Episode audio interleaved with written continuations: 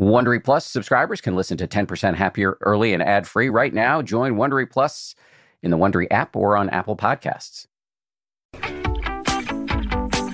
From ABC, this is the 10% Happier podcast. I'm Dan Harris. Hey guys, there is an ancient Buddhist concept known as the hungry ghost. I've always found this pretty compelling. It, it's the hungry ghost is a creature with a giant stomach and a tiny little throat, so it's constantly hungry and can never get enough. That may sound familiar to you if you're a human being, or if you're a human being anything like me. This kind of insatiability, this background hum of constant insufficiency uh, that at least I feel, and I think many others do. Obviously, because thousands of years ago they came up with this idea of the hungry ghost.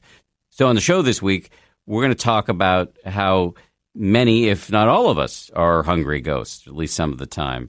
And we're going to talk about what may be the antidote to this condition, which is the notion of enoughness. Our guest is Narayan Liebenson. She's a really well respected Buddhist teacher. She's been the guiding teacher at a joint known as the Cambridge Insight Meditation Center in Cambridge, Massachusetts, an excellent place. She's been the guiding teacher there, or one of the guiding teachers there, since it opened in 1985.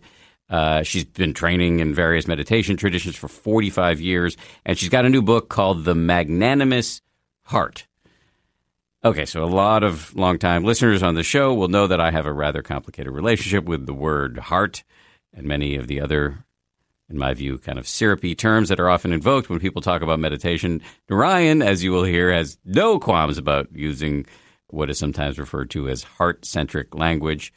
If, like me, you have any kind of aversion or allergy to this kind of stuff, I really urge you to fight through it because Narayan is, as you're going to hear, highly trained, a hardcore teacher who seems to me, at least, to be incapable of saying anything uninteresting.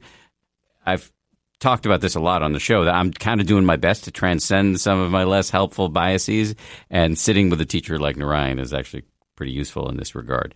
So we'll, get to Narayan in a second. First, one lightning quick item of business. Uh, speaking of heart centered language, there's a new meditation up on the 10% Happier app. It's called Practicing Kindness, and it's from Oren Sofer. So go check that out. Uh, we want to feature that one this week. All right, back to Narayan Liebenson. Uh, aside from Hungry Ghosts and my many somewhat irrational issues with the word heart. We're also going to talk about the power of using our whole lives as a meditation practice instead of quarantining it to the cushion. We're going to talk about the importance of bringing female voices into the Dharma and the difference between letting be and letting go. And lastly, we're going to turn the voicemail section of the show this week over to Narayan to answer a couple of really fantastic questions from you about how to manage dreamlike states in meditation and how to use the meditative mindset to solve tough questions in life. And just before we dive in, one final note.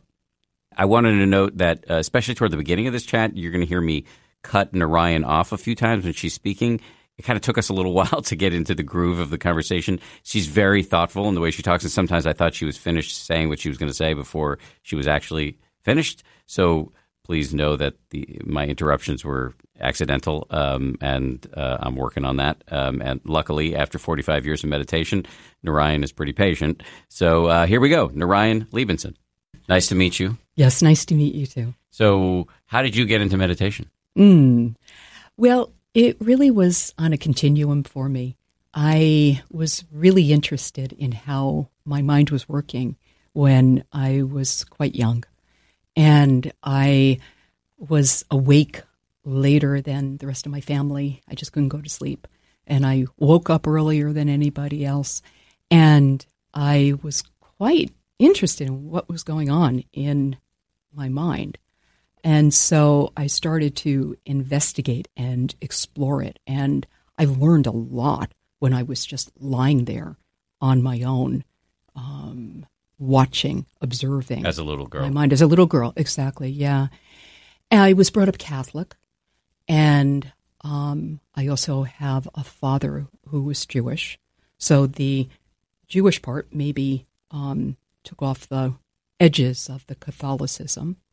And I was able to enjoy the um, beauty and the silence and the spaciousness of the churches that I was in which was really quite wonderful. I'm so grateful for that, that I had access to these silent um, spaces in which I could just be quiet and let the outer silence point to a kind of inner silence.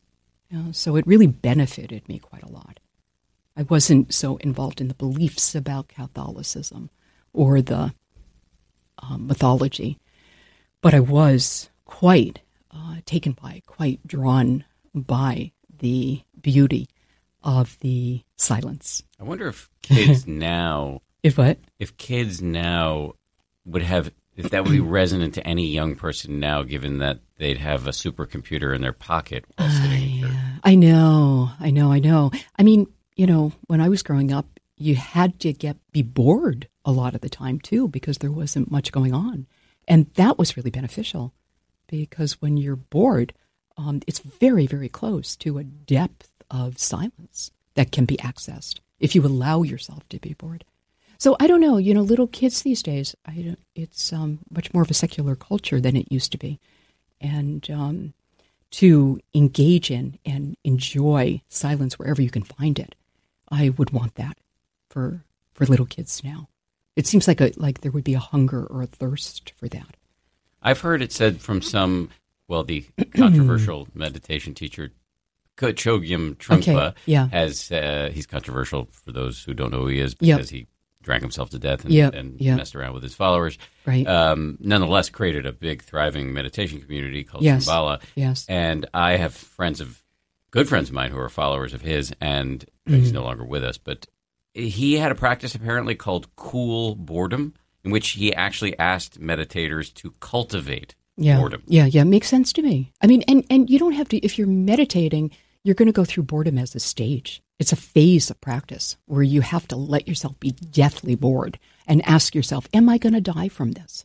You know, hasn't happened yet, but it, it- moves you if you're if you're willing to stay in that space. It moves you into something quite profound, Well, and that- quite that- beautiful, that- and quite freeing. What I was going to say is that uh, when I was so rudely talking over you, I got excited because I, I it is one of these things where we are so now so programmed to avoid boredom. I remember when I Oh, got my, first iPhone, I thought I will never be bored again, and Wow. we now have we Wow. we never like boredom. We I don't think as Yeah. a species really like it. Uh-huh, Um, uh-huh. Something we like stimuli. yes. Yes. Uh, we're trained for the next to look for the next dopamine hit. We're always on the hunt, Yes. and yes. there's something about cultivating boredom, Yes. sitting there and just like bring it on. That's it. That's and, it. And then you see it's not that bad. As you said, you won't die from it. That's it. And and it's not really a cultivating. It's more that it's veiling over. you know, the natu- Allowing the- it. Exactly, allowing it and seeing it as a covering over the natural luminescence of the heart. Know? Okay, okay. Yeah. Now, there's yeah. a lot to what you just said. what do you mean by that? I mean that the Buddha uh, spoke about uh, the heart being um, free already. The heart already is awakened, that there is freedom from um, greed, hatred, and delusion. But it's covered over by our habits and our patterns. And so with meditation, we can start to be aware of the habits and the patterns and that which doesn't serve us or anyone else and then start to let that mist um, begin to dissolve into the light of awareness. I remember once I was interviewing Jon Kabat-Zinn, Yeah. his meditation teacher, Yeah. um, and he was he was getting persnickety with me about language I was using, and Uh. he said uh, he, there was this little half a phrase that he used, kind of off offhand, but it's always this was a decade ago, but it's always stuck in my mind. Mm. He said, "I have my own opinions about language." Well, I have personally, I Dan have a a weird hang up about the word heart. Uh, because I don't know what people mean when they say heart. I mean, I'm- married. I'm the child of physicians and married to a physician. I see. think of I the actual see. heart. You mean the physical? yes. You, feel but when you say physical heart, you mean mind. I mean, yeah. I mean, there's this word chitta, right, in in the teachings, Pali word, and it means heart mind. But um, really, in Western thinking, mind generally means thinking, and heart means something beyond Feelings. thinking. Well, it includes feelings, but it's also beyond feelings. When I say awakened heart, um, it's not. Even though it sounds like a noun, it's not really a noun. It's it's um, limitless awareness. Let's call it that. Measureless awareness. We kind of got it got got into this quite beautifully. uh, so, wait, so when you said boredom and other habits are are covering up our natural luminous heart, or? yes, natural natural luminosity of the heart or radiance of the heart of what is most important, of um, of the of the sense of of freedom within. That whatever way the conditions are, finding those conditions to be workable instead of intimidating or drowning in conditions, calming our minds, you know, calming, letting letting thoughts thin out some, and that allowing for a kind of space and um, and sense of of preliminary contentment, which can then be a springboard into a deep investigation of what's most important to us. You There's know, why are we here? Why what is here? most important to us? Right. One of my first guests, one of our first guests on the show, was a woman named Lama Tsomo, who's a oh. uh, uh, she's in the Midwest somewhere. I think it's been a while since I met her. Anyway, mm-hmm. really interesting meditative practitioner in the Tibetan tradition. Yeah, and she said that the Tibetan definition for enlightenment or the Tibetan phraseology around enlightenment is something like a clearing away okay. and a bringing forth. Oh beautiful. Seems to be what you're describing. Yes yes yes. I mean i, I like i like even though i'm in the theravadan lineage and i feel quite at home here i like the language from the different lineages the different buddhist lineages because every way of talking about these things kind kind of opens things up in terms of being able to understand more deeply and clearly according to our own experiences. You know, meditation, we take our life, we take our own experiences, and then we move from there. We're not trying to transcend, we're not trying to get rid of anything, we're not trying to not be human. Mm-hmm. We're attempting to use all of it you know, as material, really, for awakening. And one of the things I like about the Buddha, as a dyed-in-the-wool skeptic personally, yeah, yeah, is uh, yeah. he said, you know, come see for yourself. Exactly. Ehi passiko, come and see.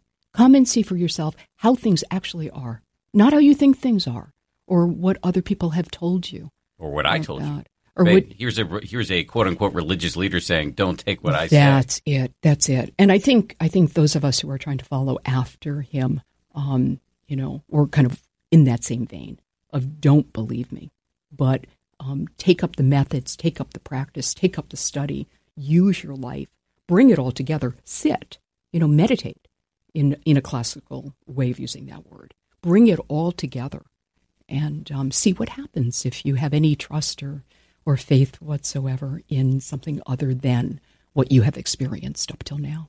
We are going to dive much more deeply into this, for me, somewhat problematic word of heart and um, your thesis around a magnanimous mm-hmm. heart. We're yeah. going to dive very deeply into that. That's the title of your new book. But yeah. before we do that, I want to talk a little bit more about your bi- uh, biography because okay. we, we had you in church as a girl. right. we, then I, we, I derailed you, as I do with many of the, my guests. Can you just take me from there to actually starting to meditate? Yeah, yeah.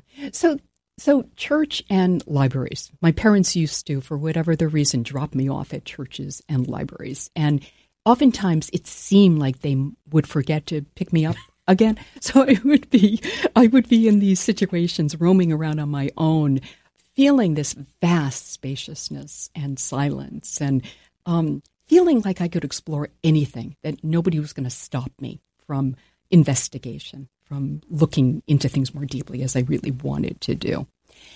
And uh, after that, oh, and then maybe when I was about 11, I found a book in the library that was about um, rebirth and uh, yoga. And when I read the part about rebirth, I thought, oh my God, that explains everything. You know, I just, I just had this. I mean, who knows? I'm not saying that I know anything about rebirth or other lives, or I don't find that important. But it did open up something bigger than I had imagined that other people were exploring their psyches as well. Hmm. Yeah. And then the yoga, I started trying to do it. And, um, you know, I, I, lit a candle and tried to concentrate And then all these other. Oh, so that's not yoga, like a um, body. No, yoga. no. You're, you're talking about a yogic, yogic. meditative. Exactly, exercise. exactly. So I started trying to find all these ways to concentrate. You know, one way that I found was just to repeat my name over and over and over again.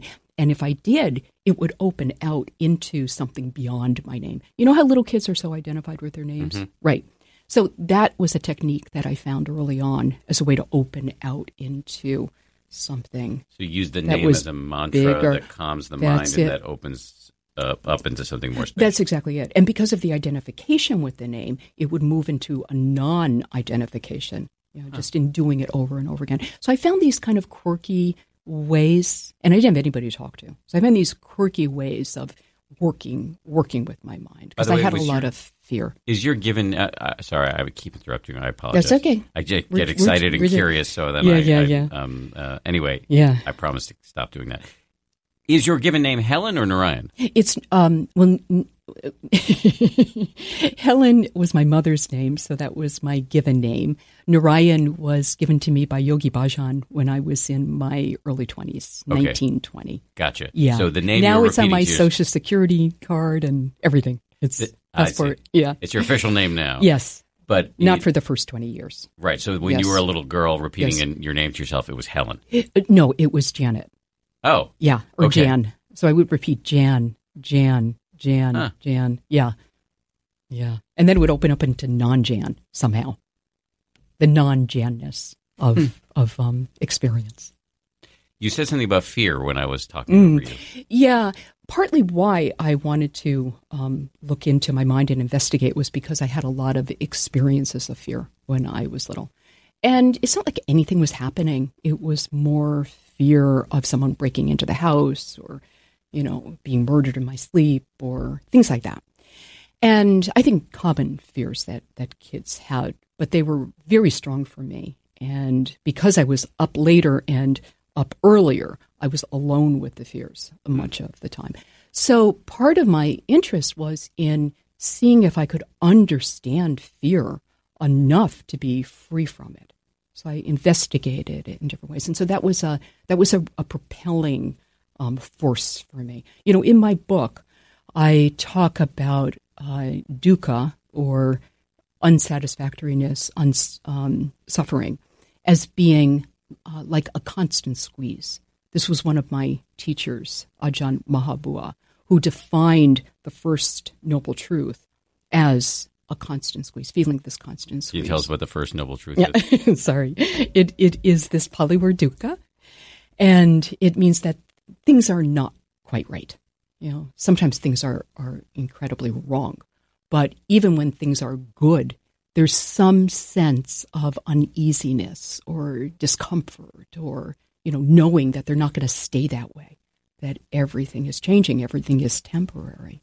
And then the second noble truth, trying to make things permanent, trying to hang on to the temporary, you know, trying to push away or hold on to or identify with our experiences brings about more um, more suffering, more pain within the quote heart. and then in my book, I actually changed the um, changed. I, I don't write this out, but I changed the uh, noble truths around. The third section of the book is about the path itself, how to how to free oneself, you know. And then the fourth section has to do with with liberation, you know, non-grasping and meditative questioning, asking the right questions that might um, bring us to a new way of perceiving and a new way of understanding and really a new way of living and embodying our understanding right? It's not enough to just understand. We have to actually embody and live our understanding as best as we can from moment to moment in mm-hmm. all circumstances. Mm-hmm. Yeah. So it's not fragmented right? So it's not a fragmented path You were talking. I think we launched down this road because you were talking about this term, a constant squeeze. Yeah. One of my teachers, early on, I practiced in a Thai forest um, meditation center in northeast Thailand with a teacher named Ajahn Mahabua. And he had these very pithy definitions for um, Pali words. Pali is the language that the um, that the teachings were written down in about 200 or 300 years after the Buddha died. And this word um, dukkha, or the fact, this first noble truth that there is suffering, there is unsatisfactoriness, things are oftentimes not the way we want them to be, things are not perfect, all of this. He defined this as this sense of, of a squeeze, that we feel squeezed mm. in life, right? Yeah. And he called it a constant squeeze because sometimes we can forget it when things are going really well, but it always comes back. It always comes back. And when we meditate, it's so interesting to me because these days, with meditation being so popular, you think you're going to sit down and you're going to feel better, or you're going to feel more peaceful, or calmer, or more balanced. But what happens is that, yes, you do, and you feel the squeeze even more. Which is really good news. It doesn't seem like good news. And I think it's good for beginning meditators to know that because it's shocking if you don't know that it's normal. Yeah. You know this, right? Mm-hmm. Yes. There's an expression hurts more, suffer less. Yeah. so so it's cushioned by calm. I mean, it's all workable because the calmness cushions the the squeeze or the pain and allows it to um, to be more visible, to reveal itself. And as it reveals itself, that's the only way that we can let go of of suffering. Is if we see what needs to be let go of. If we don't see, we're just crunched. You know, we're we're walking around unconscious. We're tense. We're hurting others, and we don't even know why, and we don't even want to, and we are anyway, and we're not happy ourselves. So if we can see this squeeze and experience this squeeze and be brave enough, um, you know, as long as we have enough loving kindness and compassion as our allies, because we don't want to go in there alone, but with compassion and and um, loving kindness, we can gently, lovingly, with friendliness, embrace the squeeze.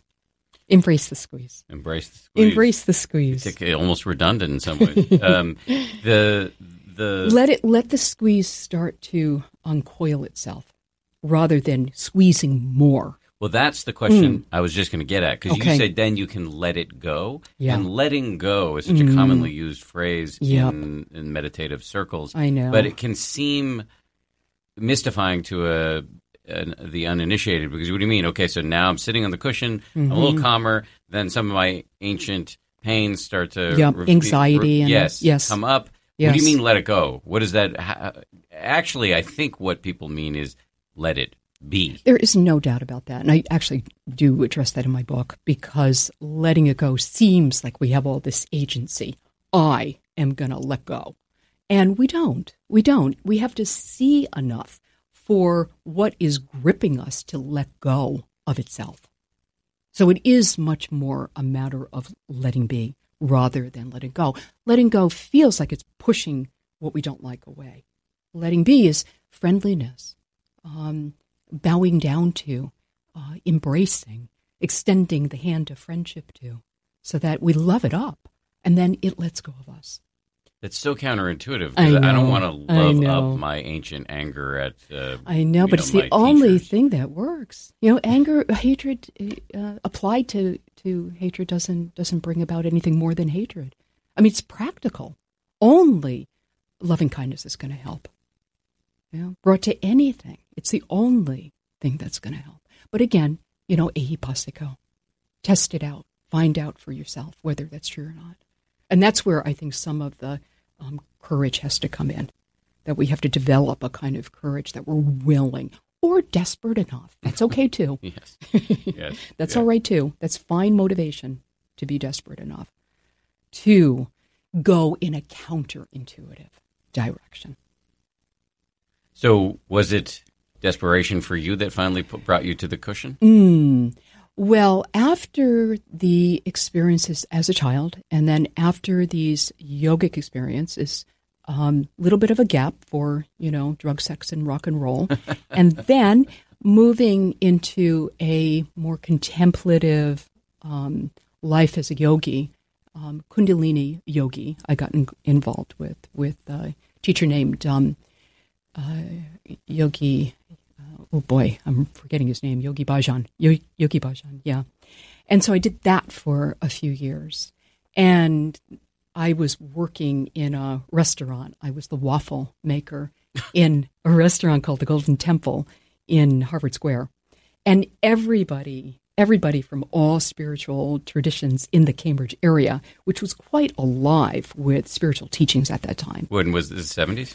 Yeah, yeah, exactly. It was the 70s, yes. So many teachers coming into town and offering what they had to offer and then leaving town and all of this. Did they stop for waffles before they, they stop oftentimes they stop for waffles, yes.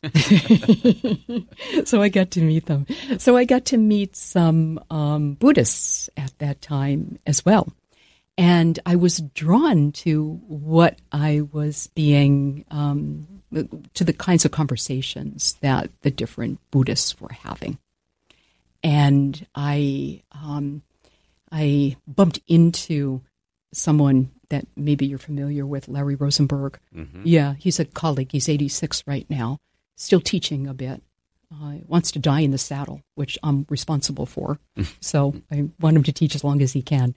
Legendary yeah. meditation teacher, yes, founder of the yes. Cambridge Insight Meditation yes, Center. Yes, yes, right, yes. So we um, we met by mistake. I mistook him for someone else, and we started a conversation and he had just uh, come back from a three month retreat at IMS, Insight Meditation Society. I was so taken by this idea that one did not have to ordain, you didn't have to become a monk or a nun, which I've never been interested in, that you could live a deeply contemplative life uh, in the midst of your ordinary domestic life. And so he was he was modeling that for me, that he was just an ordinary guy.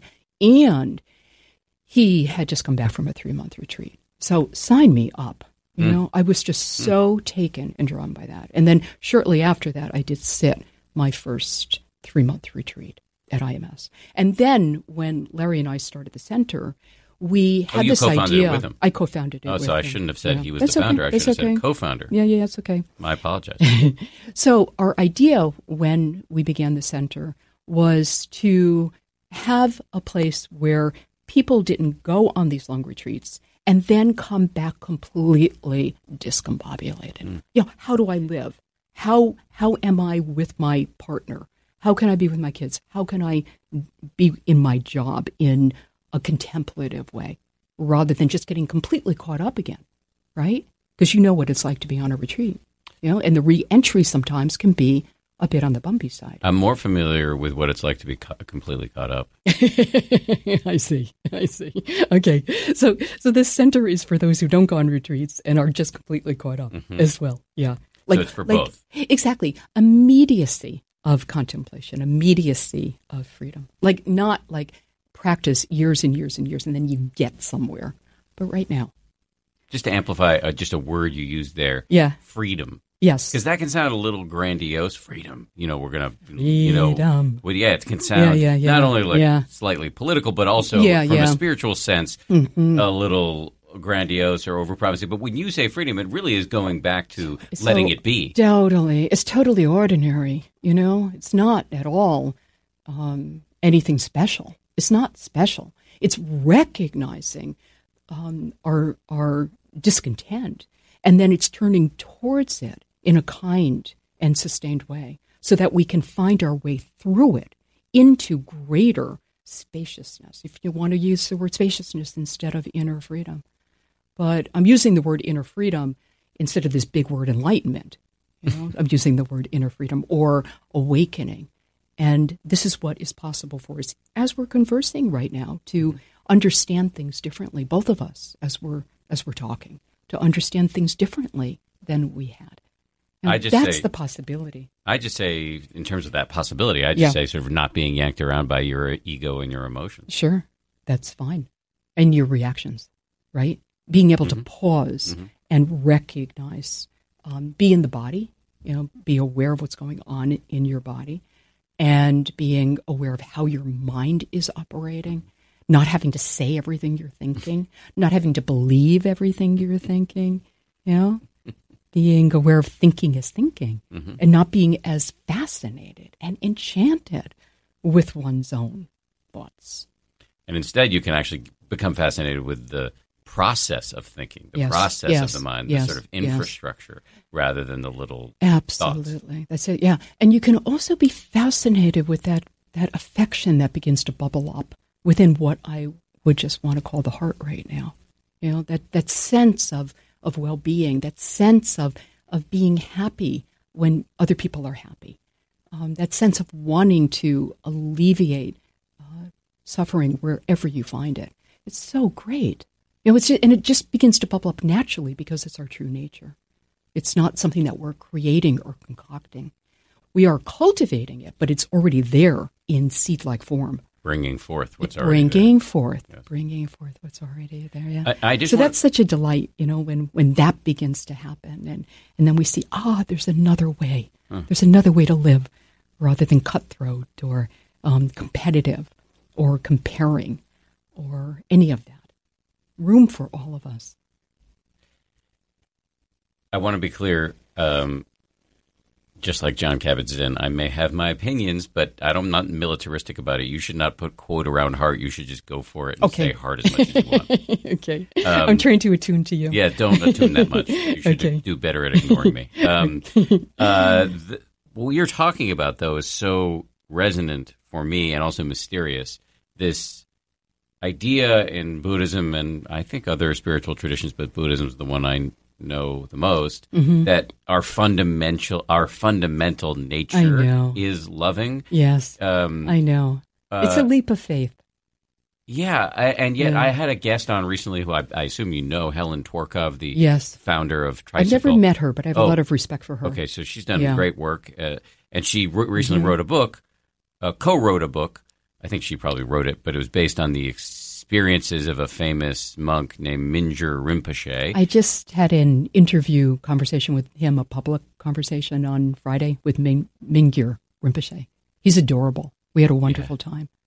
Yeah. and the book is called "In Love with the World." Yes. and it's about many mm-hmm. things, but one of the things is that he had a near-death experience, and Right. and as his attachments were falling away, as his body was decompensating, he really be- got in touch with this idea that all that's left as this stuff gets stripped away is love, and he was Yes, in yes. love with the world. And Helen and I had an interesting conversation that I'm going to now ask you some of the same questions to see what you come up with. that like this, you said it before. It's a leap of faith. I mean, is there any real evidence that for sure, if you strip away all the habitual thought patterns and stimuli, Yeah. that what's left here is love? You know, when I was growing up, there was this idea of original sin, and that did not serve. The sense of original sin, of m- my original sin and everybody else's original sin, did not serve me. And when I when I opened to this path and I heard this idea, it was completely topsy turvy. But there was a sense for me, all these things are intuitive.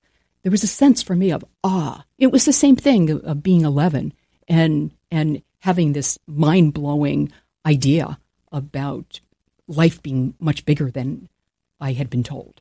So it was the same kind of thing. It was like topsy turvy. Oh, this actually makes more sense to me. You know, I don't know if it's totally true or not, but it makes more intuitive sense to me. And it makes more intuitive sense because if we're really um, quiet and if we look back on our life, all of us, I think, have had glimpses every so often of this that we dismiss, that we cover over, that we just move on, that we just look at our iPhone instead of um, appreciating and sitting with and saying, ah, you know, maybe this is what the Buddha was speaking about. So I don't think this is foreign. I do think that, and on retreats sometimes, or even forget about retreats, just daily sitting, it has a way of reconnecting us to the sense of um, of inner inner peace, inner goodness, intrinsic peacefulness. Yeah. And the methods, you know, the techniques and methods of the practice, they're ways to train ourselves to be able to access it. And then you have to have, when I call it courage, you have to have some degree of trust in where you're going. Or we were, we were laughing about desperation, right? Or desperation, but something that makes you willing to at least um, look in a different way. use the methods and the techniques to see does it access, right? And then you you understand a little bit, and it really makes you want to continue. And then you continue. Then you have your own experiences, not what somebody else is telling you. Because it's interesting with Rinpoche, he obviously grew up in a Buddhist family, and everybody was telling him, "Yes, this is the way it is. Yes, yes, yes, yeah. yes. Um, intrinsic peacefulness, you know, all of this." But for him to ap- actually know it, he had to go through what he went through. Yeah. And then he knew it for himself with with complete confidence. And that is what all of us need to do, each of us in our own way. I don't think it has to be what he did. Um, each of us in our own way, in our lives as they are, developing complete confidence. But there's a difference between having intrinsic calm and clarity and intrinsic.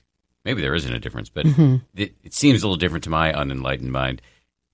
You, in the preceding paragraphs, um, we're talking about in, in an intertwined way between intrinsic lovingness Yeah, yeah, yeah. and intrinsic sort of calm and clarity. Yeah, yeah. I, I'm just using words. I'm just using words to point to uh, what does not have words. And we have to use words. I'm a teacher. I'm using words all the time. Words are wonderful, but it's pointing to the wordless. It's pointing to the nonverbal. It's pointing to the non-conceptual. Yeah, so we have to be careful. You know, we can use words up to a point, and then we drop off. The words drop away, and we have to trust that dropping away, and that silence, and that love that is there in the midst of the silence. Can I say a few words and see what you think of him? Sure. I don't know what's going to come out, but Okay. um, yeah, yeah. I've been thinking as we've been talking about words. Uh, so, I'm my job is actually to be a little bit persnickety about words. Buddhists are very persni- are very you know precise in their be. language because they can be Right. can be very precise in their language because we're describing very subtle Yes. Concepts. I'm precise or picky for different reasons, maybe, but I see my job on the planet primarily as sort of re-languaging some of these concepts to make them uh, attractive to skeptical people like me. I see. So I that's see. where I get weird around heart Yes. because a I don't actually know what exactly it's referring to. I get a little anatomical about it, Uh-huh, and, and right. b it's a little syrupy for I think some populations, Yes. myself included. Yes. Um, not so much now. I'm a little bit pretending now, um, but but, um, but definitely the premeditation me would like heart. What is that? I, Yeah, that yeah, I, yeah. It would seem a little ooey gooey yes. me. Yes. Yes. And yet, this is where I'm going to bring things around to what you were just talking about.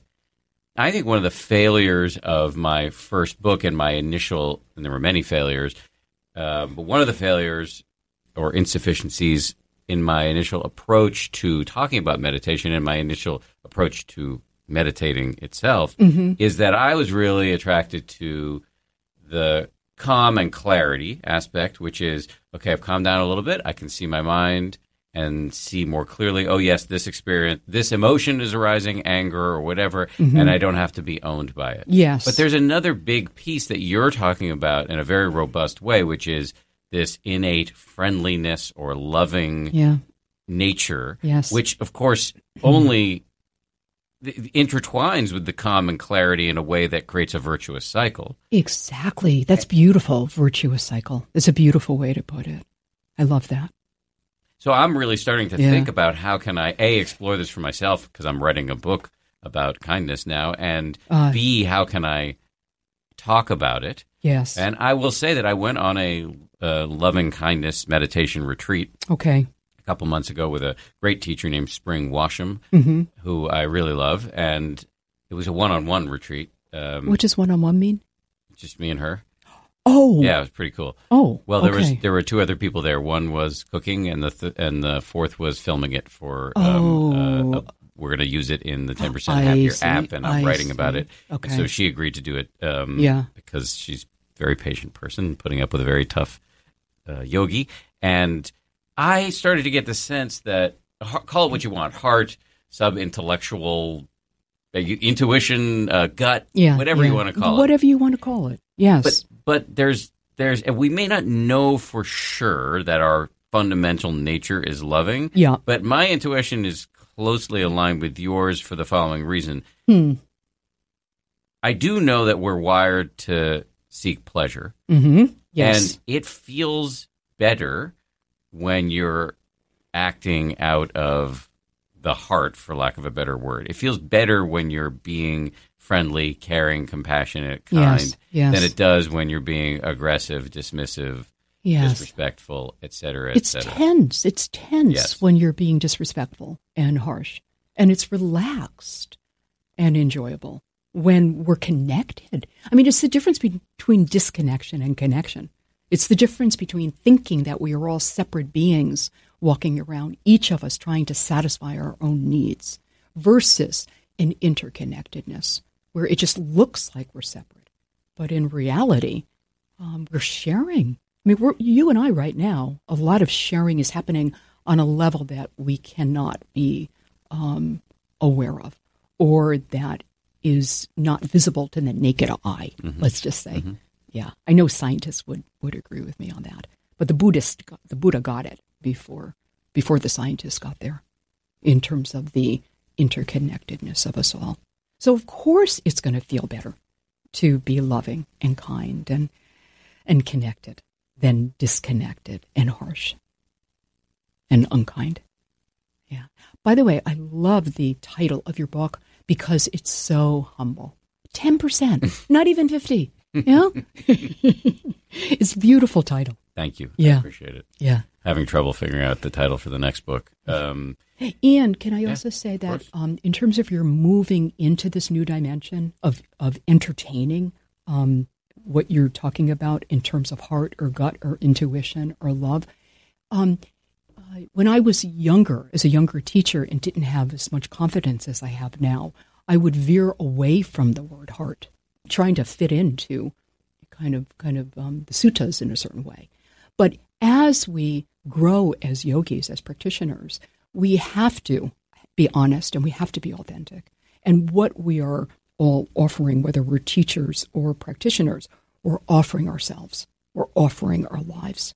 And so my language has just gotten in more in tune with what I actually know, rather than trying to fit into a model you know, which which you know really was more male teachers when I first began. and there's a there's a feminine, there's another voice that is coming out differently now, and um, it's one reason I wrote my book. I, I felt that there needed to be more more um, feminine voices in in the Dharma world. People um, asked me about that, and I felt like I needed to do my part. Yeah, and men are less likely. Although I know certainly there are some men that are coming to mind right now, but they're maybe per, maybe less likely to use language like heart. Although both Jack Kornfield and Joseph Goldstein, two prominent male Buddhist teachers, have written books with the word heart in title. in the but title. yes, Yes, yes. And I'm not trying to make this huge distinction because, of course, the male psyche is equally loving. There's nothing, no difference in that way. But but the experiences in life are different. You know, that's that's different. To grow up um, differently, it helps to have the voice in the greater Dharma discourse. I feel. Why do you think it is that male voices seem to have dominated the meditation slash Dharma world? Just because male I that just seem to dominate everything. I just think um, I think it's changing, and I think it's changing quite rapidly, actually. Because when I first began as a teacher, there weren't many women teachers, and now there are many. So I think it's just the way things have been. Things are changing now, but it's the way things have been in terms of Buddhism um, being a, a patriarchal religion like every other. I mean, the Buddha struggled with sexism. I mean, he he didn't allow uh, women into the ranks for a Mm. well, while. first of all, you know, and you can say this about anything, right? Um, but first of all, his words were not written down until 200 to 300 years after. That's always my wiggle room here.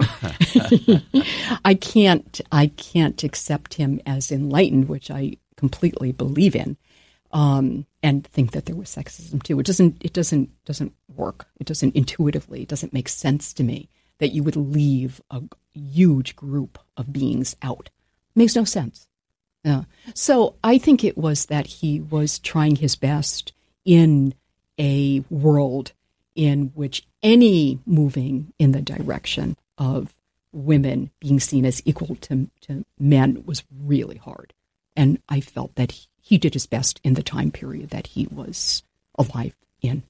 Per, according to the scriptures, which again mm. were written down hundreds of years after the man yeah. himself died. Yeah. Uh, the story, if I, if memory serves, is that he was kind of cajoled by a family member mm-hmm. into ordaining women as yes. nuns. Yes. He had all these monks. Mm-hmm. And right. then he did build a pretty large cadre of them. But, you know, the historical, historically, they were kind of second class citizens. And in some Buddhist communities, still, women are Oh, my goodness, that's for sure. And what I, I have a problem understanding now is that there's a thriving um, community of monks, and still in Theravada Buddhism, women can't be ordained. And I don't understand that that has to change. I don't understand how that has any conscience to it. Um, you can rely on the suttas to say the Buddha said this, the Buddha said that, but here we are now in in modern life, and uh, to to I have never wanted to be a nun. I've never wanted to be ordained, but it has an impact on laywomen as mm. well. You know, when I found this out, it was so shocking to me as a young woman. And not that I wanted to, to go there, not that I wanted to ordain, but it still had an impact on my psyche of, oh, what's, what's up with this? What's, mm-hmm. what's happening here? And I still can't say that I understand it. And I do know it will change. It's just going to take time. More 10% happier after this. This show is brought to you by BetterHelp. I got to tell you, I feel so much better when I talk about my anxiety instead of keeping it bottled up. There's an expression that I first heard from the great researcher and also Zen practitioner Robert Waldinger never worry alone. Our temptation many times is to keep it bottled up, but the data really show that the people who do the best in life, who live the longest and are the happiest, have strong relationships with people with whom they can talk about whatever's going on in their lives. And for me, therapy is part of that. If you're thinking of starting therapy, you might give BetterHelp a try. It's entirely online, designed to be convenient, flexible, and suited to your schedule. Get it off your chest with BetterHelp. Visit betterhelp.com slash happier today to get 10% off your first month. That's betterhelp, H-E-L-P dot com slash happier.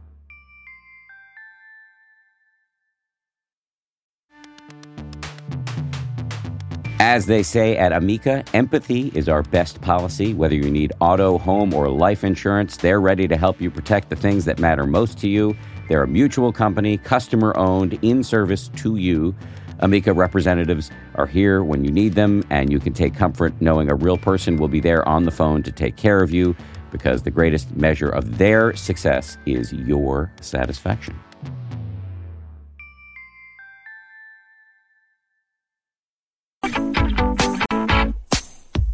So we've ta- uh, you've mentioned your book. Let's get into that. You you titled it "Magnanimous Heart." Yes.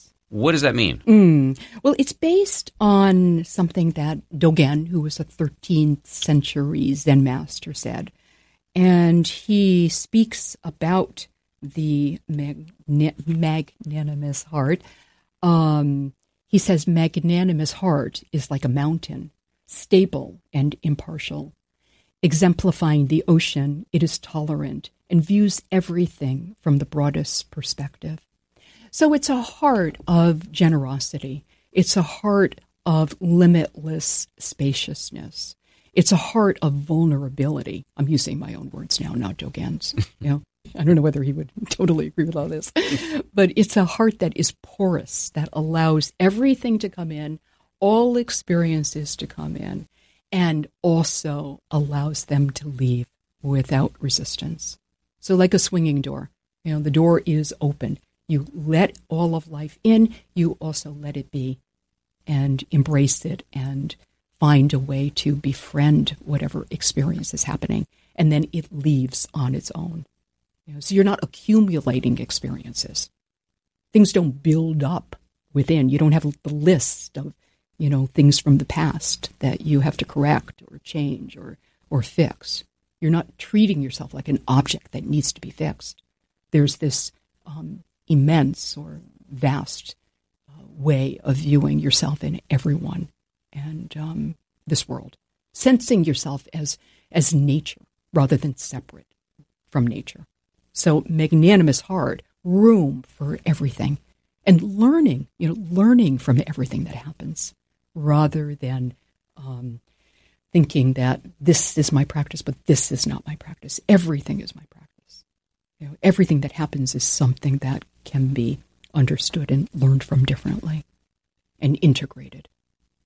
i I can imagine two responses to this. Mm-hmm. One would be, "That sounds awesome. I wish I had this spaciousness, calm, generosity, loving capacity available to me. But you're going to have to give me a massive hit of Klonopin or Valium or psilocybin in order to get there. So how do you get what you're talking about?" And I can imagine another reaction of, "I don't want to let the world in in that way. The world is is cruel and um, has already perhaps shown me, whoever this." fictitious person is I'm conjuring uh, a lot of cruelty, and so I'm I'm unwilling to uh, cultivate the porousness that you describe. Yes. Well, I want to I want to just speak about um, Etty Hillesum, who died in Auschwitz at the age of 29. She didn't have a choice, you know, because of, of the time period in which she was living and because she was Jewish. She didn't have a choice.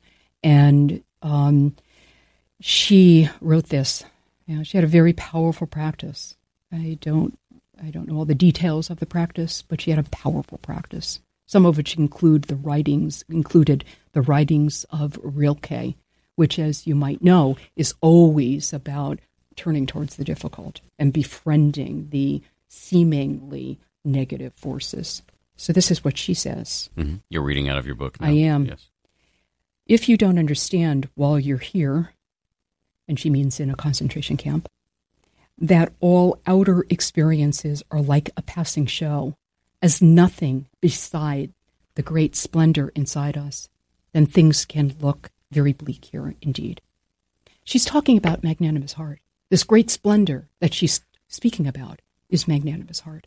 And she was able to access it and know it in the worst of possible situations. I find this very inspiring. You know, I find it inspiring. What's the mechanism by which we can know that? I do think that the Buddha's methods and techniques are so powerful and so potent, and you know that they are yourself, right? So, Yes. so employing the methods and techniques as well as studying the principles of the practice. So we're not just method oriented. You know, it's not prescriptive, but we have this this wide um, view, this vast perspective, where we're learning about the principles and the um, kind of the concepts of the Buddhist teachings. I think are really is, is really important to understand ethics, to understand the importance of steadying um, the mind, to understand the um, the essential nature of wisdom and compassion. You know, the noble eightfold path is is essential to learn about and study. And then the third component is living our life and using all experiences in our lives as practice itself. So I think those those three components are are the crucial ones in terms of knowing magnanimous heart within yourself. So it's not just a rumor or a nice idea. or the result of the aforementioned pound of Valium. Um, well, yes, yes, and and so much reliance on um, drugs these days in so many different ways. Yes. Little kids reliant on drugs. Yeah. So so to to find a way to shift out of that with great care, with the understanding and compassion that people are reliant on drugs because of so much suffering. You know. But that it's not it's not the only way. do you think, after all these years of practice on your end, that your heart is truly magnanimous, or do you allow all experiences to come and go through a revolving door, or do you get caught up sometimes? I have um I guess there would be a foundation there of trust.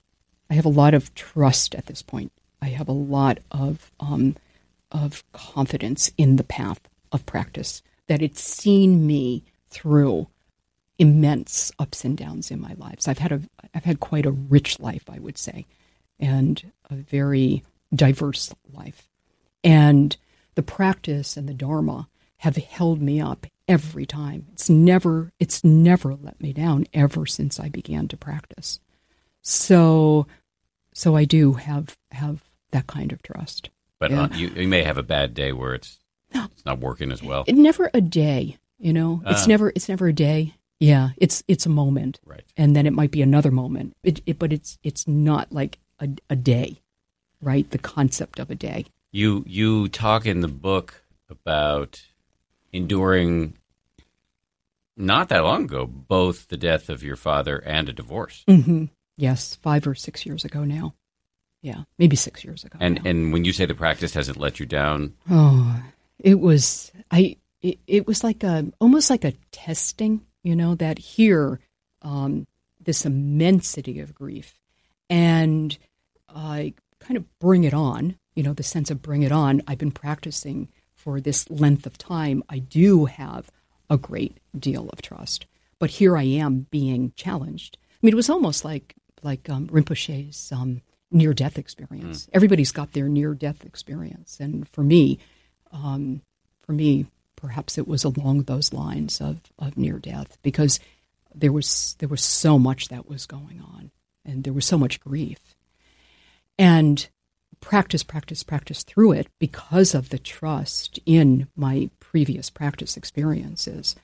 Um, it allowed something deeper to begin to emerge and something even more trustworthy to happen in the years since but take us inside because your, of having to go through it. take us inside your mind then. So you say practice, practice, practice. You would sit, the grief would well up, and and how, what would you do? Yes, this the sitting practice was quite a refuge. And some, yeah, and it isn't for everyone. I, I do know that because of so many years of of being with practitioners and teachers and you know the Dharma community that it isn't for everyone. But for me, the sitting practice has always been a very real refuge. So um, it's almost like I just get into the posture and I'm quiet. And in Zen, sometimes they say the posture is enlightenment itself.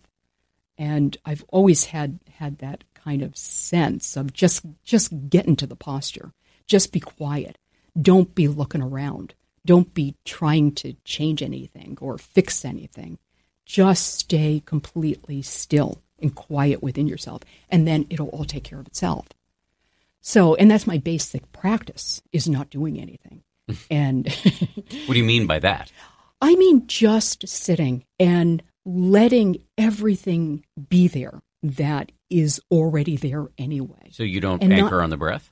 Not not really. No. I mean the breath is always there, right? As long as I'm alive, there is breath. I can count on the breath being there. But I don't um every so often I might use use the breathing as a touchstone. But most of the time breath is there just as a nice help and as just a you know signaling that life is still happening, whatever else is going on, life is happening. Sense of the body just sitting and then letting the mind do whatever it wants to do, but not getting involved. Okay, not but- getting But involved. I want to be clear because some Mm-hmm. of our listeners might be thinking, okay, what she's describing sounds totally Mm. impossible because if I sat without, you know, trying to hone in on the breath Mm. yeah. or using a noting practice to note everything Sure, that comes up, sure. I would be off, you know, cooking, uh, you know, planning lunch or whatever yes, it is. Yes. You've been doing this for a long time. You have a base of concentration. I think it's just important to point that out. I agree with you very much because I wouldn't, I don't teach in this way. I teach having a touchstone. I teach um, having an anchor or the bre- of the breathing or sound or the entire body just sitting and then gradually expanding to whatever is happening. So yes, um, it's developmental. You know, it's developmental. It's just important to recognize that it can develop Yes. right. That this is where throwing yourself into the practice and sustaining it over time so that it's your life and not just something you do from time to time matters, really matters in terms of greeting the enormous um, joys and sorrows of life in a way that is meaningful. That's going to be a challenge, a challenging, I think, pos- in a positive sense, challenging statement for I'm guessing now because I'm not in the minds of all the people who listen to the show, but I think Yeah. for some listeners who are, you know, just trying to, you know, at this point maybe dipping their toes in or Sure, just or feeling sure. proud, I think justifiably for Uh-huh. maintaining a five minute a most day practice. But you're saying no, no, no. It's the whole of life. Yes, but I'm also not saying no, no, no. I'm saying five minutes is great. Five- And, fi- and yes. yes. Sorry. no buts in this. I'm Yes. saying and five minutes out of a day, wonderful, wonderful, wonderful. And not to limit yourself, not to think that it's more than what it is either. You know, to recognize that this is a vast world of Dharma, that it's it's so rich these days in terms of what one can partake in and learn and who you can learn from and all of that. It's extraordinary. And so many contemporary Dharma books that translate the teachings in ways that are more contemporary. So, you know, it's a it's it's so rich right now. I would just encourage those who are happy with the five minutes to be happy with those 5 mm-hmm. minutes and feel good about it and and um, you know sustain those five minutes. But just know that there's a much bigger world that um, that one can find one's way into as world as well. Not to limit yourself. It's really about that. It's not about good bad or good yogi. You know, this is like bad dog. You know, it's not like that. or comparing yourself to anyone else. It's recognizing what is available and um, the significance of being alive right now is something so precious. I had prepared a list of questions. I doubt I'm going to get to all of them because I am, to use a term, mindful of your time. Um, and I want to get to some listener questions. Usually, I take the questions, but when there's a great teacher here, I like to I like to let the teacher do it. Um, but there's one question from my list I want to ask before we bring in the voicemails. Okay. Um, you invoked the name earlier of uh, this great Thai teacher named Ajahn That's the- Mahabua. yeah, that's the honorific Ajahn given to great Thai teachers, Ajahn Mahabua. And you you ha- used a phrase called that he um, used, which is constant squeeze. Life is like Yes. a constant squeeze. Yes. But there's another phrase that you invoke of his I in the know. book that I wanted to get you to talk about: Yeah. enoughness. Exactly. So so it's really brilliant. You know, his his definition of dukkha, uh, this word that means unsatisfactoriness, things not being the way we want them to be, sometimes from moment to moment, is this sense of a constant squeeze. And then he also defined the word nirvana or liberation or awakening or the awakened heart as the sense that there is enough the sense of enoughness, nothing lacking, right? Because we can go through our life feeling, and we do go through our life feeling like there's never enough. People can have huge amount of money, it's not enough. People can have be in beautiful relationships, it's not enough. Yeah? And the sense of enoughness can only come within oneself. And then we can we can um, enjoy our lives whether we have a lot or a little, but we always feel this sense of enoughness within ourselves. And then if you feel enough, you also have something to share. And then you have the, the joy of, um, of being able to share in without feeling, you know, the poverty around sharing. That if somebody else is joyful, there's not enough for me. But actually, when you know it within yourself, it's it's easy. You know, it's easy to share. It's it's fun to share. I want to. I don't want to put you in a position of having to be like bad dog with me, but um, you know, bad yogi, bad dog. But um, I will just say that I find it very compelling. This concept of enoughness. I've had glimpses of it Okay. on retreat, Yep. and I can feel it in the little moments of equanimity uh, that uh, that come up for me on day to day life. But a lot of my life still, even though I've been meditating for a while, is insufficiency, competition, Yeah, uh, et cetera, yeah, et cetera. yeah. But does that make me a bad dog? For, You are never a bad dog. no, you can't be a bad dog. It's it's what a meditator thinks about themselves. From a teacher point of view, no one is either a good dog or a bad dog. We're just practitioners doing our best, right? Um, let me just read you a tiny bit of this. Yeah, Is sure. that okay? Yeah. Because you didn't read it yourself. When we are not in touch with enoughness, we are like hungry ghosts. In Buddhist cosmology, the concept of a hungry ghost implies a hunger that cannot be satisfied, a thirst that cannot be quenched. That's what you're talking about, really. Yeah. The image of the hungry ghost is of a being with a very large belly and a tiny mouth. So even though a person with hungry ghost mind is trying to nourish themselves, they can never eat quite enough to feel full. That's a really important sentence, right? Trying to feed oneself, but never feeling full. The hunger or thirst cannot be quenched because they are looking in the wrong place for sati- satiation. The impoverishment is inner rather than outer. What a hungry ghost needs is nourishment for the heart rather than food for the body. Not only do we think we do not have enough, we also think we can never do enough. Instead of giving a wholehearted attentiveness to what we are doing now, we often act half heartedly, reserving our full attention for an imaginary moment that may never come. When we lose ourselves in efforts to get something done, we also lose a sense of awe and mystery. We find ourselves lost in intensity instead of being appreciative of the ordinary. In the awareness of enough, how could there be anything other than a richness of gratitude and appreciation? Yeah, I love that. I just find myself in my own experience Yeah, yeah. veering between the two. Right, right, right. So you want to nourish the moments when you do have that openness to enoughness. Those are the moments that you don't want to cling or grasp onto because then, you know, then it moves into something too personal. I am enough. I have enough. You know, um, something too self-centered, right? But when you have those those moments to appreciate them and to be grateful for them, orients you towards having more of those moments because in a way you're practicing enoughness. You know whatever we practice the fruit of that practice is going to be more of what we're practicing. So if you practice intensity the fruit is going to be more intensity. If you practice anger more anger i mean just it's just lawful mm-hmm. right? So if you practice enoughness then there will be more moments of enoughness That was great. Um, before I let you go, can we take some questions Mm-hmm. Sure. from some listeners? Um, we have been doing this interview without headsets, but now we're putting them on so that we can listen to some questions.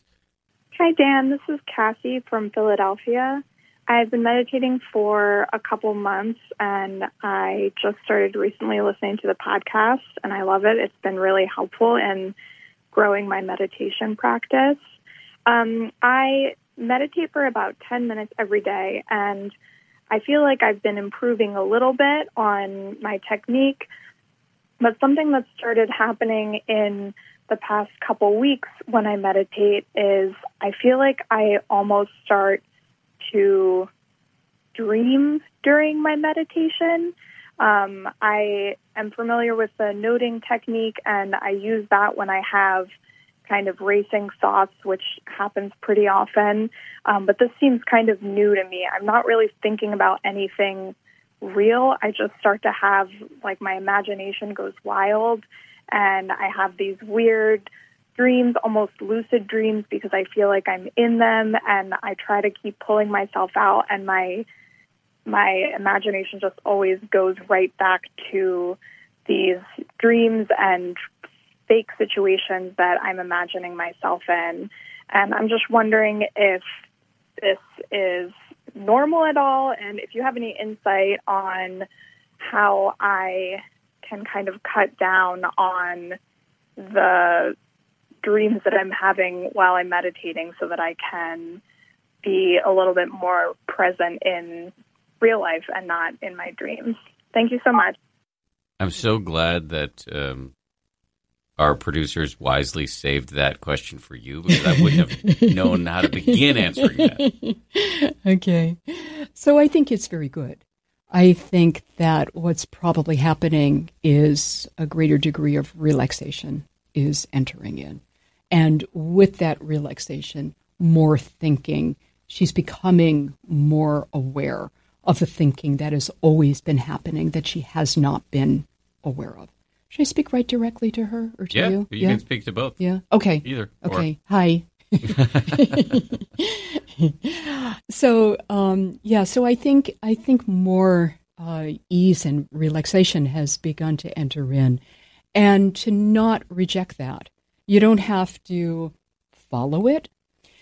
You want to let awareness kind of pop you out of it. But when you, so what I mean by that is when you feel yourself drawn to it, like moth to the flame kind of feeling, see if you can simply be aware of the feeling tone of wanting to go back into it. But that's all you need to be concerned about. The fact that it's occurring, I think, simply indicates that there's a greater degree of letting be happening. And so you're more aware than you were before. And now you're rejecting it. You know, I, I shouldn't be. I'm not doing this correctly.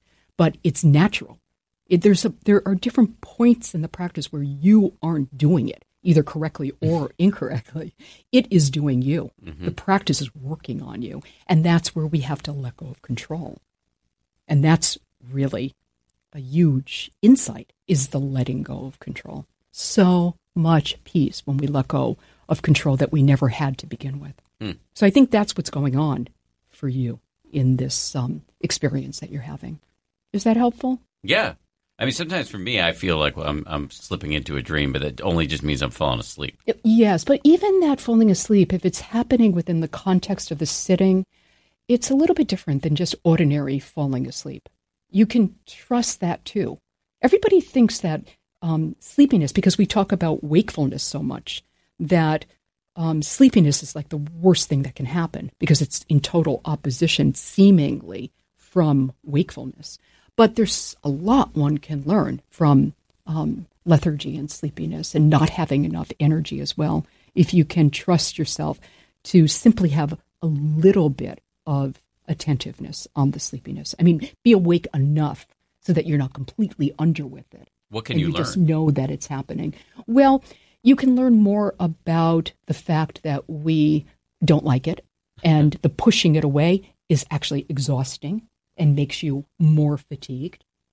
We can learn about a deeper level of wakefulness, actually, because if you can stay with it, stay with it, stay with it, and again, just a little bit of, of attentiveness. Not like I'm supposed to be completely attentive, but just to know it's happening, know it's happening, know it's happening. If you can be really patient in that way, um, sometimes you'll pop out of it into a deeper level of wakefulness than you had ever known before in your life. Hmm. Yes, so the attractions to come. I've sometimes wrestled with, you know, I, I try to get in an hour of sitting a day. Mm-hmm. I used to do two, but uh, I got less ambitious recently. Mm. And I my rule is Sharon Salzberg actually gave me this. I, I just do it in whatever intervals I can throughout the day. I see. And so I'll try I to see. kind of track it a little bit. Yeah, yeah, yeah. My, like I, ten minutes or yes. Yeah. Well, hopefully longer, but 10 mm-hmm. minutes if that's what's available. I yeah. Would, and I'll track it on my phone or just in my head, right, or my watch, whatever. And sometimes I'll be on a plane and uh, or anywhere, and I'll just like straight up fall asleep. Like find that my my torso is folded over my knees, right. Um, and. I, have wrestled with whether I uh, should uh, count that as meditation. yeah, I think it's a little too much counting. yeah, well, there you go. right, I do. I just think it's just in that world of counting. And um, there's something very, uh, to me, resonant about what you're saying, mm-hmm. because we do a lot of. We're in an era where there's a whole there's a whole term now that's called quantified self. That we we are constantly counting our calories or how much sleep, what our heart rate is. Yes. We can get all of this data, and it's intriguing on some level. Mm. Let me use an analogy with you and see what you think of this. I uh, stopped eating animal products about a year ago, mm, a little bit more than a year ago. Uh, and at first, I got really sick uh, because I didn't know what I was doing. And then I got a nutritionist, and he got me to count calories and track my food mm. so we could look at look at it. Okay. And actually, it was very useful for mm-hmm. a long time mm-hmm. because I really learned how to eat in a way that made me I could be true to my ethical values without getting myself sick. Right. And now I'm realizing I don't want to count ca- these stupid calories anymore, and it's actually getting a little unhealthy. I'm getting a little obsessive over it. I so see. Let me port that back over yeah, to meditation. Yeah, I think it's actually, and I want you to tell me whether I'm. Hmm. I want you to fact check me on this, or yeah, that's probably the wrong word, but just check me on this. I think there's a certain amount of value in saying, especially at the beginning of a practice, you know, I'm going to aim for a certain amount of sitting. Mm. But after a while, the amount of like counting I'm doing is probably crossed the line into counterproductive. Absolutely, absolutely. Yes, I think it moves into too evaluative um, of an approach, too much assessing, too much centered on on on the I. You know, Mm. yeah, um, Mm. yeah, and that if you can open up that, really more fruitful practice could be happening. If you could kind of open that door beyond the evaluative and the assessing and the agendas and the hopes and the fears, if you could open that door a bit. At this point for you, because of your dedication and your interest, and sorry about the skepticism because I sense a great deal of dedication. Yeah. this comes through very clearly. I'm not skeptical about the practice. Uh huh. You're skeptical about yourself. You're Just skeptical generally. I don't believe things unless there's evidence. Right, right, right. Okay, so that's that's that's sane. That's sane Yes. doubt. Yeah. Right. I mean, that's doubt that with things that should be doubtful. Yes. Right. Yeah. That's that's. I'm definitely not skeptical about the practice. Uh-huh, Unless you tell uh-huh. me I'm going to get enlightened right away or something like that. Right, then I'm right, skeptical. right, right. yeah. So anyway, though, to um, to see that as a pattern of mind could be really helpful. In other words, you have to have a certain kind of intentionality, but then you have to let go in terms of what the results might be, because they're out of your control. So, to have a clear sense of intention, great, and dedication, great. But then all the evaluation am I getting anywhere? Am I doing this right? Am I doing this correctly? How am I how am I doing? This is pretty neurotic. And I, Yes. I'm not saying that to you personally. It's an Well, you should be, American because it's neuroses. Well, it may be generally true, but it is also mm. specifically true. So it's well taken. But let me ask you one last question, and I know we're supposed to be letting the. Yeah, the- but let the- me also just say quick too. Oh, of course. that Go, to, go. To be aware of it as neuroses rather than as I need this, or else I'm not going to get anywhere in my practice. You know, it's a very, very different perspective to move to seeing it as neuroses and making it into an object of meditation instead of I can't let this go. I'm I'm going to be too lazy. I'm never going to get it. Well, that's what I was. My question was going to be. Okay. I, my neurotic self is wondering, is wants to ask you, Yeah. the artist formerly known as Jan, um, whether you uh, whether you, you would worry that somehow, or I worry at least, that somehow if I let go of timing, Yes. that I'll just I'll never get any sitting done. Yeah. See, I would love you to try that. I'm going to. Yeah, because you- Today. okay, because you're ready for it. In the beginning, you do have to be a little bit more on track, but it's developmental. So at this point, everything points to the fact that for it to open up more for you, you need to you need to move with it rather than hold yourself back with the old thought structures. I love it. Yeah. I do. Okay. Um, Mm. All right, so I'm going to stop selfishly gobbling up your time to ask personal, selfish questions. Let, us get the not second not selfish here. because you know it's it's really everybody has the same questions. Hi, Dan. My name is Petra. I'm a big fan of yours from Finland. So your word is spreading. um, yeah, so one of the obstacles that I'm having with my practice is uh, to understand what a mental problem solving uh, process should look like, sort of inside my head. So, one of the most common uh, meditation techniques is the noting, as you very well know. So, once I learn how to note my thoughts, I can create a distance between them and myself, and then I can not engage with unhelpful thoughts. Okay, fantastic. But decision making and problem solving are hugely important things in the daily life of a normal human being. So I don't always know what is an unhelpful thought and what is not. It takes some time and reflection and thinking like, what are these thoughts? What is, why am I having these thoughts? And which one I should follow, which one I shouldn't follow. So what does that process should look like? You know, like for example, in uh, NLP, uh, I'm sure you know what that is. So you can make images black and white and shrink them in, in front of you, sort of visually, to make them feel smaller once you think that you don't want to engage with that that thought or whatever. But I get a feeling that all these mindfulness teachers and websites they talk very little about this specific question that I have, or have I completely misunderstood something about mindfulness and meditation? Thank you so much and keep up the good work. Bye. Thank you. Uh, so I would say just to clarify one term there that I think you got hung up on, and I'm I'm getting a little hung up on, but I'll say something before you answer the question. I think she was referencing NLP, which is neuro linguistic programming. Okay. I don't know anything about NLP. Yep. She talked about Yeah. somehow shrinking the thought or something like that. Okay. So maybe set that aside. Okay. Uh, and answer the rest of the question. Okay. Okay. Yeah. Well, this very much has to do with daily life practice, where we are in the situation where we do have to solve problems over and over again. And if we abandon that, we are trying to live in this other world that is not practical and not real. And so it's part of our meditation practice to come to the um, question of how to solve problems, but from a meditative point of view.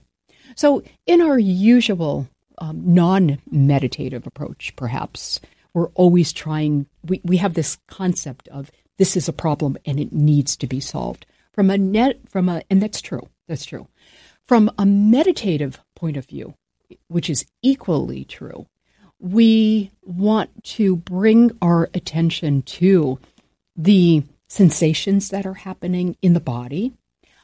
I'm not a real fan of the noting, I want to say. I did it kind of as boot camp for a couple of years with U Pandita in my early years of practice. Great Burmese teacher, Yes. Pandita. Yep, I did it, and it was very helpful, very useful. But it was something that changed as as the practice developed. Recognizing that um, we have to think, we have to use thinking, and the point in solving problems is: are we being used by our thoughts, or can we use our thoughts in a wise way? Right.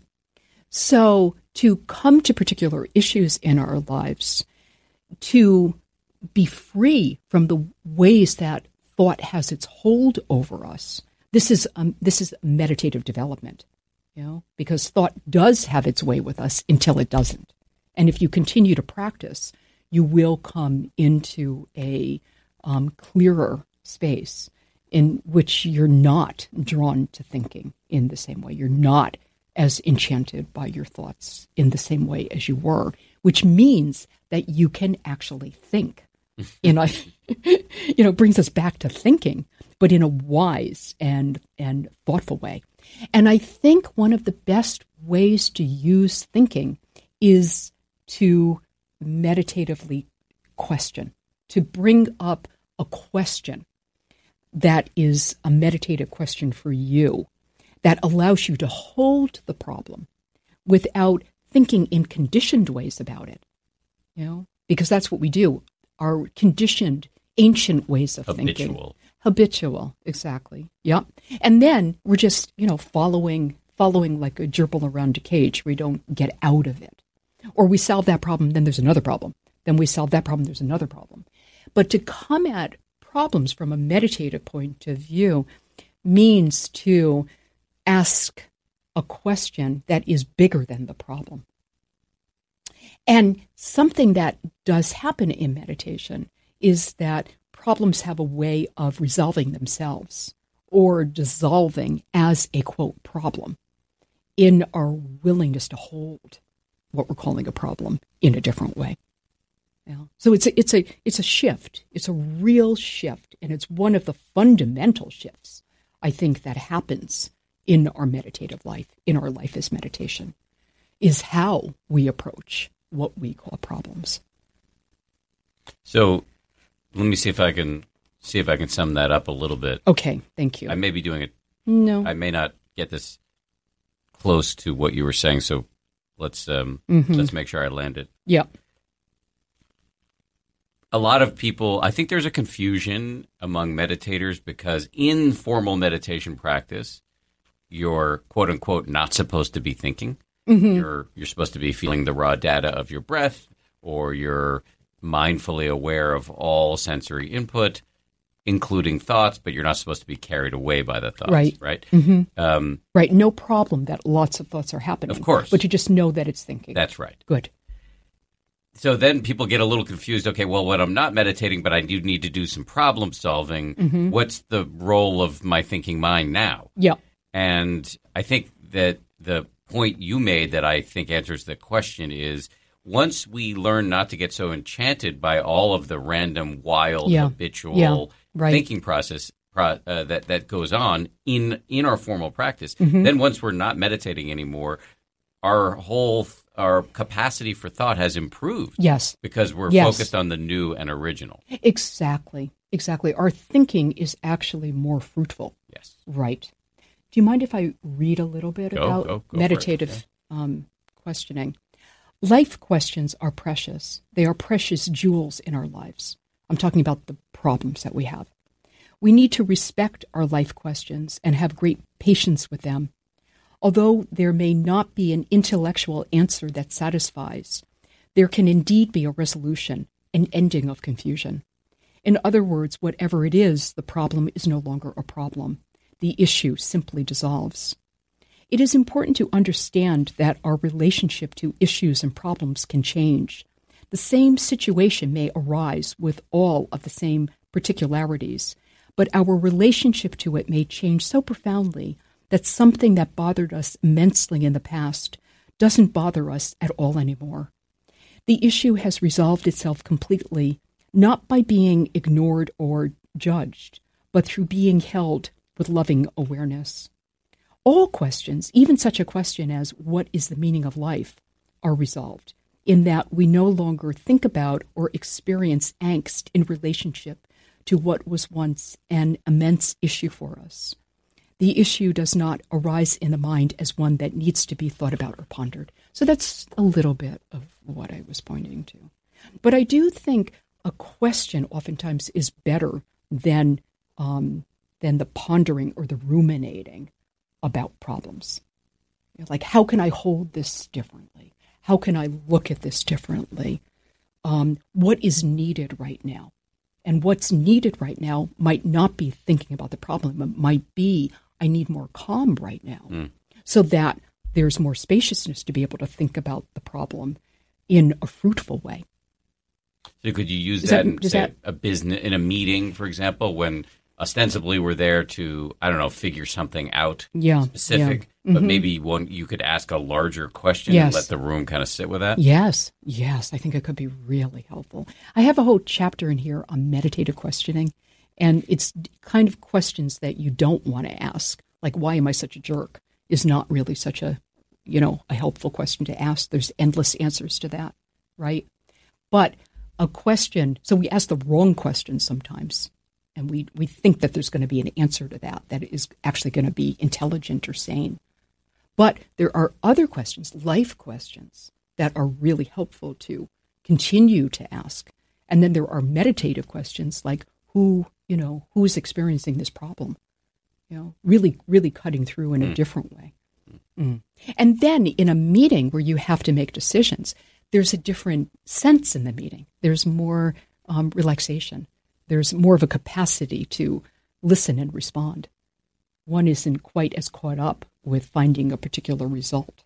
And so maybe the result is something completely outside the box and completely creative. Yeah? That's cool. um, in closing, we do this. We have this little um, tradition on the show, which is we usually close with something we call jokingly the plug zone.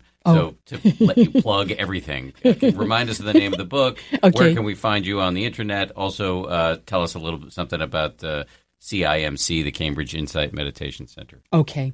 So my new book is called The Magnanimous Heart, and the subtitle is Compassion and Love, Loss and Grief, Joy and Liberation. I thought I would go for it. it was published by Wisdom Publications, and Wisdom Publications is composed of many meditators who work at this publishing company. They are just so wonderful and inspired. And when I when I have to mention them, instead of like Simon and Schuster suggested I do this or that, I can say wisdom suggested that I do this or that. So it's my little joke, right? Of wisdom. Um, the book is is available via Amazon, and um, and I'm kind of out and about talking about it because it's really a body of teachings having to do with when I first began to meditate up till now. So the idea is for it to be an honest and authentic rendering of a meditative journey. Um, so not something idealized, not something uh, that is not realizable, but um, an offering, you know, an offering from from my heart to yours. I'm laughing at the heart part again. I was going to let you get away with that. I didn't realize it was a joke. Um, and are you on the internet, social media, anything like that? I'm not on social media. Um, you. you can you can look me up. You know, if you plug my name in, you'll find um, different things, reviews for the book, and and this kind of thing. I teach at a center in Cambridge, Massachusetts called the Cambridge Insight Meditation Center. And it's in, as I said before, it's an urban uh, city Dharma center. And so people come for classes, for drop in classes, for talks. And um, we have non residential retreats, a number of them every year, that I am in great favor of because it's quite interesting to sit for a day, like nine to seven or something, and then to go home at night, go to your home, get caught up by, you know, your pillows and your partner and your this and your that, and then come back the next day and um, recognize what has happened because of even just one day of practice. So these residential retreats are much more powerful um, than they sometimes appear to be. You know, because in our lineage, residential retreats are the big thing. And I do, of course, I teach at the Insight Meditation Society too, and I teach longer retreats, and I believe in them, and I, I really, um, IMS is a wonderful institution. you go on the right day, you might catch my mom at CIMC. Um, right. uh, Ryan, thank you very much. Really appreciate it. Great job. Wonderful. Thank you so much. You're a really, really wonderful um, interviewer and practitioner. Thank you. All righty. Big thanks to Narayan. If you want, by the way, to donate to the Cambridge Insight Meditation Center, please go to cambridgeinsight.org, cambridgeinsight.org, and click on the Donate Now button. They do a lot of good work there, most of which is funded by donations. And uh, before we go, no voicemails. Obviously, we just did that with Narayan. Uh, before we go, I just do I do want to, as always, say thank you to the folks who do make the show possible: Ryan Kessler, Sam, Samuel Johns, Grace Livingston, Mike D's working the boards. He's the engineer this morning as I record the intro and outro for the show. Big thanks to our podcast insiders panel, the folks who give us feedback every week. Big thanks to you for listening. If you like this show, you want to do us a solid, go uh, rate us, review us, talk about us on social media. That's always extremely helpful. Gets uh, the word out about the show and helps us justify our existence, et cetera, et cetera. And uh, after having said all of that, I do want to say that we will be back next week with a freshie, a new show. We'll see you then. If you like 10% Happier, and I hope you do, uh, you can listen early and ad free right now by joining Wondery Plus in the Wondery app or on Apple Podcasts. Prime members can listen ad free on Amazon Music. Before you go, tell us about yourself by filling out a short survey at wondery.com slash survey. Once upon a beat. Remember those stories and fables that would capture your imagination and you couldn't wait to see how they would unfold? And now, when you read them as an adult, you think some of these old tales could use a fresh spin. We have a perfect podcast to bring you the stories you remember, remix, and reimagine for the kids in your life today. Join me, DJ Few, and my trusty turntable, Baby Scratch, as we spin up new tales in the New Kids and Family podcast, Once Upon a Beat. Wondery and Tinkercast are bringing you a jam packed, music filled weekly party where hip hop and fables meet. It's Once Upon a Beat. Follow Once Upon a Beat on the Wondery app or wherever you get your podcasts. You can listen to Once Upon a Beat early and ad free right now by joining Wondery Plus in the Wondery app or Wondery Kids Plus in Apple Podcasts. Once Upon a Beat. For more than two centuries, the White House has been the stage for some of the most dramatic scenes in American history. Inspired by the hit podcast American History Tellers, Wondery and William Morrow present the new book, The Hidden History of the White House. Each chapter will bring you inside the fierce power struggles, the world altering decisions, and shocking scandals that have shaped our nation. You'll be there when the very foundations of the White House are laid in 1792, and you'll watch as the British burn it down in 1814. Then you'll hear the intimate conversations between FDR and Winston Churchill as they make plans to defeat Nazi forces in 1941. And you'll be in the Situation Room when President Barack Obama approves the raid to bring down the most infamous terrorist in American history. Pre order The Hidden History of the White House now in hardcover or digital editions wherever you get your books.